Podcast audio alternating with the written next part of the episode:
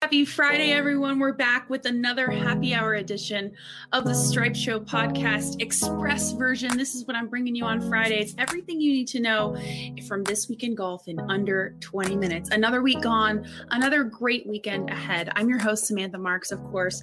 Today, we've got a lot to break down, some news from this week. We're going to run through, of course, this week's AT&T Pebble Beach Pro-Am, of course. The PGA of America is now allowing distance measuring devices, aka rangefinder for all of us, but at all of its championships this year. So that's interesting. And we're going to start talking a little bit about the women more. We're going to get into that. That's on me.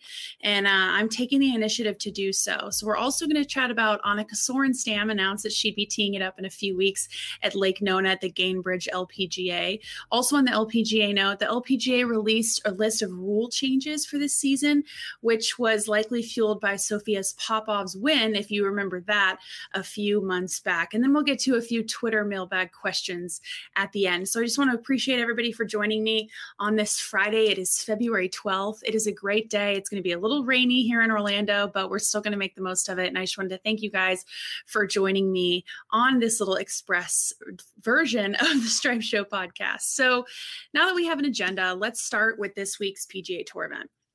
The AT&T Pebble Beach Pro No Am, we could call it. Patrick Cantlay opened the event with a 62, which tied the course record.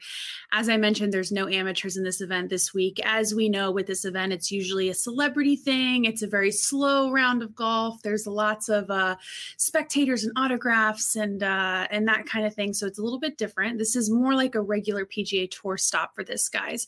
For these guys, uh, Patrick Cantlay is the number one player in the field um, after DJ pulled out earlier this week. So fitting that he's leading the event. He opened with a 62, tying the course record on Thursday.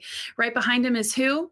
Guess what? The one and only Jordan Spieth, who holed out for Eagle and shot a 65. Will he shoot another 65 today? Will he shoot 80? Who's to know? I don't know what's up with Jordan Spieth, you guys, but it looks like he's riding that waste management wave into Pebble Beach this week. And I do know that y'all need to stop tagging me in every good shot he hits on Twitter. It kills me. I get it. Okay. Y'all are too funny. He's been playing good for a week. I understand. Listen, here's the deal, guys. I know he's good right? I know he's good. I want him to be good. Of course I do. He's great for the game. To say anything else is preposterous. And it means that you just weren't listening to what I've been saying this entire time. Did you ever think, think about this. Did you ever think that maybe this little poking and prodding of Jordan Spieth was all a part of my master plan to get him to play better? I'm smarter than y'all think sometimes, I promise. Well, as for Cantlay, the dude needs to get excited. Uh, it's hard to watch him shoot 62 while he looks like he's being like held hostage on the golf course. Like, dude can crack a smile every once in a while get this akshay bhatia great guy by the way got to meet him a few weeks ago hit all 18 greens at pebble beach how insane is that? Pebble Beach is known for their super small and difficult greens, and that is just an amazing feat for a 19 year old. Shoots 64, little string bean dude, probably weighs 120 out the shower, maybe even less. What an unbelievable round by the 19 year old. What were you doing when you were 19? Because I wasn't doing that. And surely you weren't either. Very impressive stuff there. And he's in the hunt moving into the second round and probably the weekend with that good start.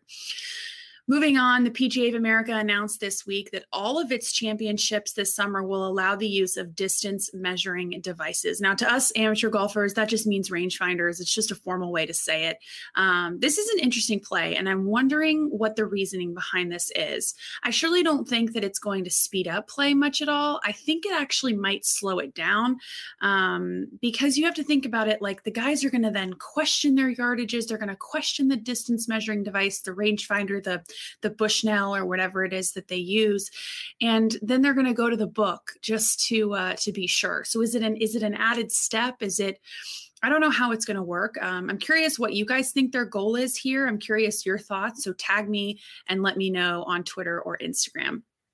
And I promised to uh, run through these topics really quick for you on this Friday to get your knowledge right going into the weekend of golf. So, moving on again, moving on to the women. Get this Annika Sorenstam announced she's going to play in the LPGA event at Lake Nona in a few weeks. How awesome is that? I'm so excited. I grew up watching Annika. She was a big inspiration for me in the game. Just seeing someone absolutely dominate growing up, and I love her swing. And she's here in Orlando. I've met her once, and she's a great human. So I'm just super excited because she hasn't competed on the LPGA tour in 13 years. And she actually said in an interview this week, "quote They had to explain to me how to register." so I just think that's amazing. Like it's just been so long that she's played golf, and uh, she's coming back and she actually lives on Lake Nona on number 16. So she's playing right in her backyard. And honestly, for me, regardless of the state of her game, I'm really excited to see her compete again and just kind of throw that moment back for me and for a lot of women and men um, to what we used to watch in the LPGA Tour. So I'm super excited about that. Um, lastly, okay, this is a big one we all remember Sophia Popov's big win last year. She won the AIG Women's Open, but she when she did win, she only had Symetra Tour status. So she was unable to collect official points and money which then meant she wasn't able to play in the tour championship. It was a whole thing. Honestly, it was unreal. And if you don't remember watching that unfold on Twitter, then I don't know where you were that week or those couple weeks because it was hectic and everybody was going to battle for Sophia as they should have. Um, and she really only received a two year exemption after winning a major, which is absurd. I don't care that she had Symetra status. I don't care if she had no status. She deserves a five year exemption like everybody else. Now, this is where things change. The LPGA is looking to right its wrongs, which of course is a great thing. The new rules announced this week make it so any non member winners can officially count money and points earned from that tournament toward the season long races. So that's great. That kind of eliminates our issue with Sophia. Um, non member winners will now get a five year tour exemption and be allowed to tee it up in next week's event, which Popov couldn't do as well. I don't know if you remember the backlash on that it's exciting for sure. The one thing that does bother me is they didn't make it retroactive to include Popov in these changes. So she's stuck with the changes that none of us agreed with and that even the LPGA clearly didn't agree with by making these rules changes. And they didn't make it retroactive to include her in that. So that's one thing that does kind of bother me about this. Overall, don't get me wrong, super happy that the LPGA is making strides to change this. And, um, I think it's going to turn out to be great for the game because, as we know, by by winners like Sophia Popov, uh, there are a lot of younger girls that are going to come out and be able to dominate a field when they step up into the event. So it's awesome that, that now they're going to get the opportunity to, you know, step up in a big way uh, if they were to come out victorious that week. So, whew, a lot going on this week. A couple quick mailbag questions from Twitter. Someone asked, Are we still leaving the pins in? And I say, Hell no.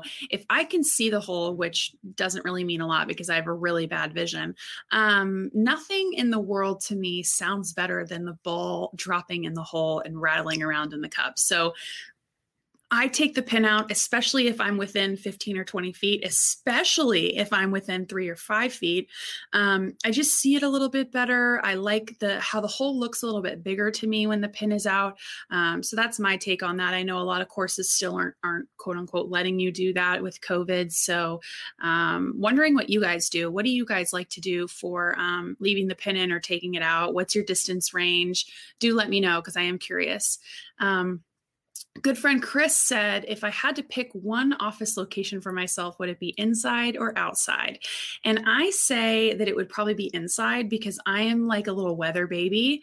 Um, and if it has like 10% chance of rain or any chance of it being cold or any chance of it being extra hot, I'm going to be inside.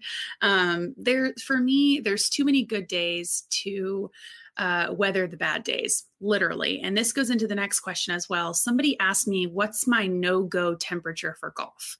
And this actually plays into my to my day today. So I'm supposed to play Friday skins. I do it every week at Winter Park Nine, uh, the nine-hole course. The big Friday skins game started by Matt Janella, um, and now it's run by Ashton Nix and and a couple of us there. So uh, we have a really good group of people, and I love hanging out with them, and I love going to play golf. However, it's going to rain this afternoon. It's a walking course. And for me, there are too many good days to be stuck on a golf course walking um, and chance that it's going to rain. So for me, I'm probably going to sit out today. Um, I have played in so many events where I've been forced to play in the rain, in the sleet, in the light snow, um, in the extreme heat that I'm pretty much only going to play when it's perfect weather outside now. Um, and that's just because I'm a recreational golfer and now I do it for fun. So I want to be in a fun environment and enjoy myself while I'm playing. Um, someone also asked me about my love hate relationship with Jordan Spieth. I already addressed that. So, guys, that will do it for today, folks. I really tried to express it for you uh, just super quick today. I know we've all got a lot going on. Today was a super stressful day and week and and week for me. So if if this brought you everything you needed to know in under 15 minutes, really, um, I'm happy to have you here. So going to leave you with that, everything you need to know in a little bit over 10 minutes. So not that bad. Thank you for tuning in to the Stripe Show podcast Happy Hour Express edition. We'll be here next week. I'm your host, Samantha Marks. Be sure to subscribe, like, comment, share anything you want to do. And do let me know about uh, what you thought about today's podcast and any other topics you want me to cover next week. Feel free to tweet me throughout the week or send me a DM. So I'll see you next week. I'm your host, Samantha Marks, and cheers. I hope you guys have a great weekend. Let's take a second to talk about the guys and girls over at OnCore Golf. OnCore has earned a reputation of having the most cutting edge technology in their golf balls that the industry has seen in quite some time. Their team in Buffalo, New York, is changing the script of golf technology through the perimeter weighted designs, use of high density particles, and even a nano transitional layer in their latest creation, which offers players enhanced accuracy and control for every shot on the course and extreme velocity off the tee. They already have their award winning Elixir and Avant 55 golf balls, but the new Vero X1 is the highest performance ball to date with their full suit of golf balls. They are transforming the game for players of all skill levels. Visit oncoregolf.com slash Travis Fulton for more details about their products that are revolutionizing the game. Now back to the Stripe Show podcast.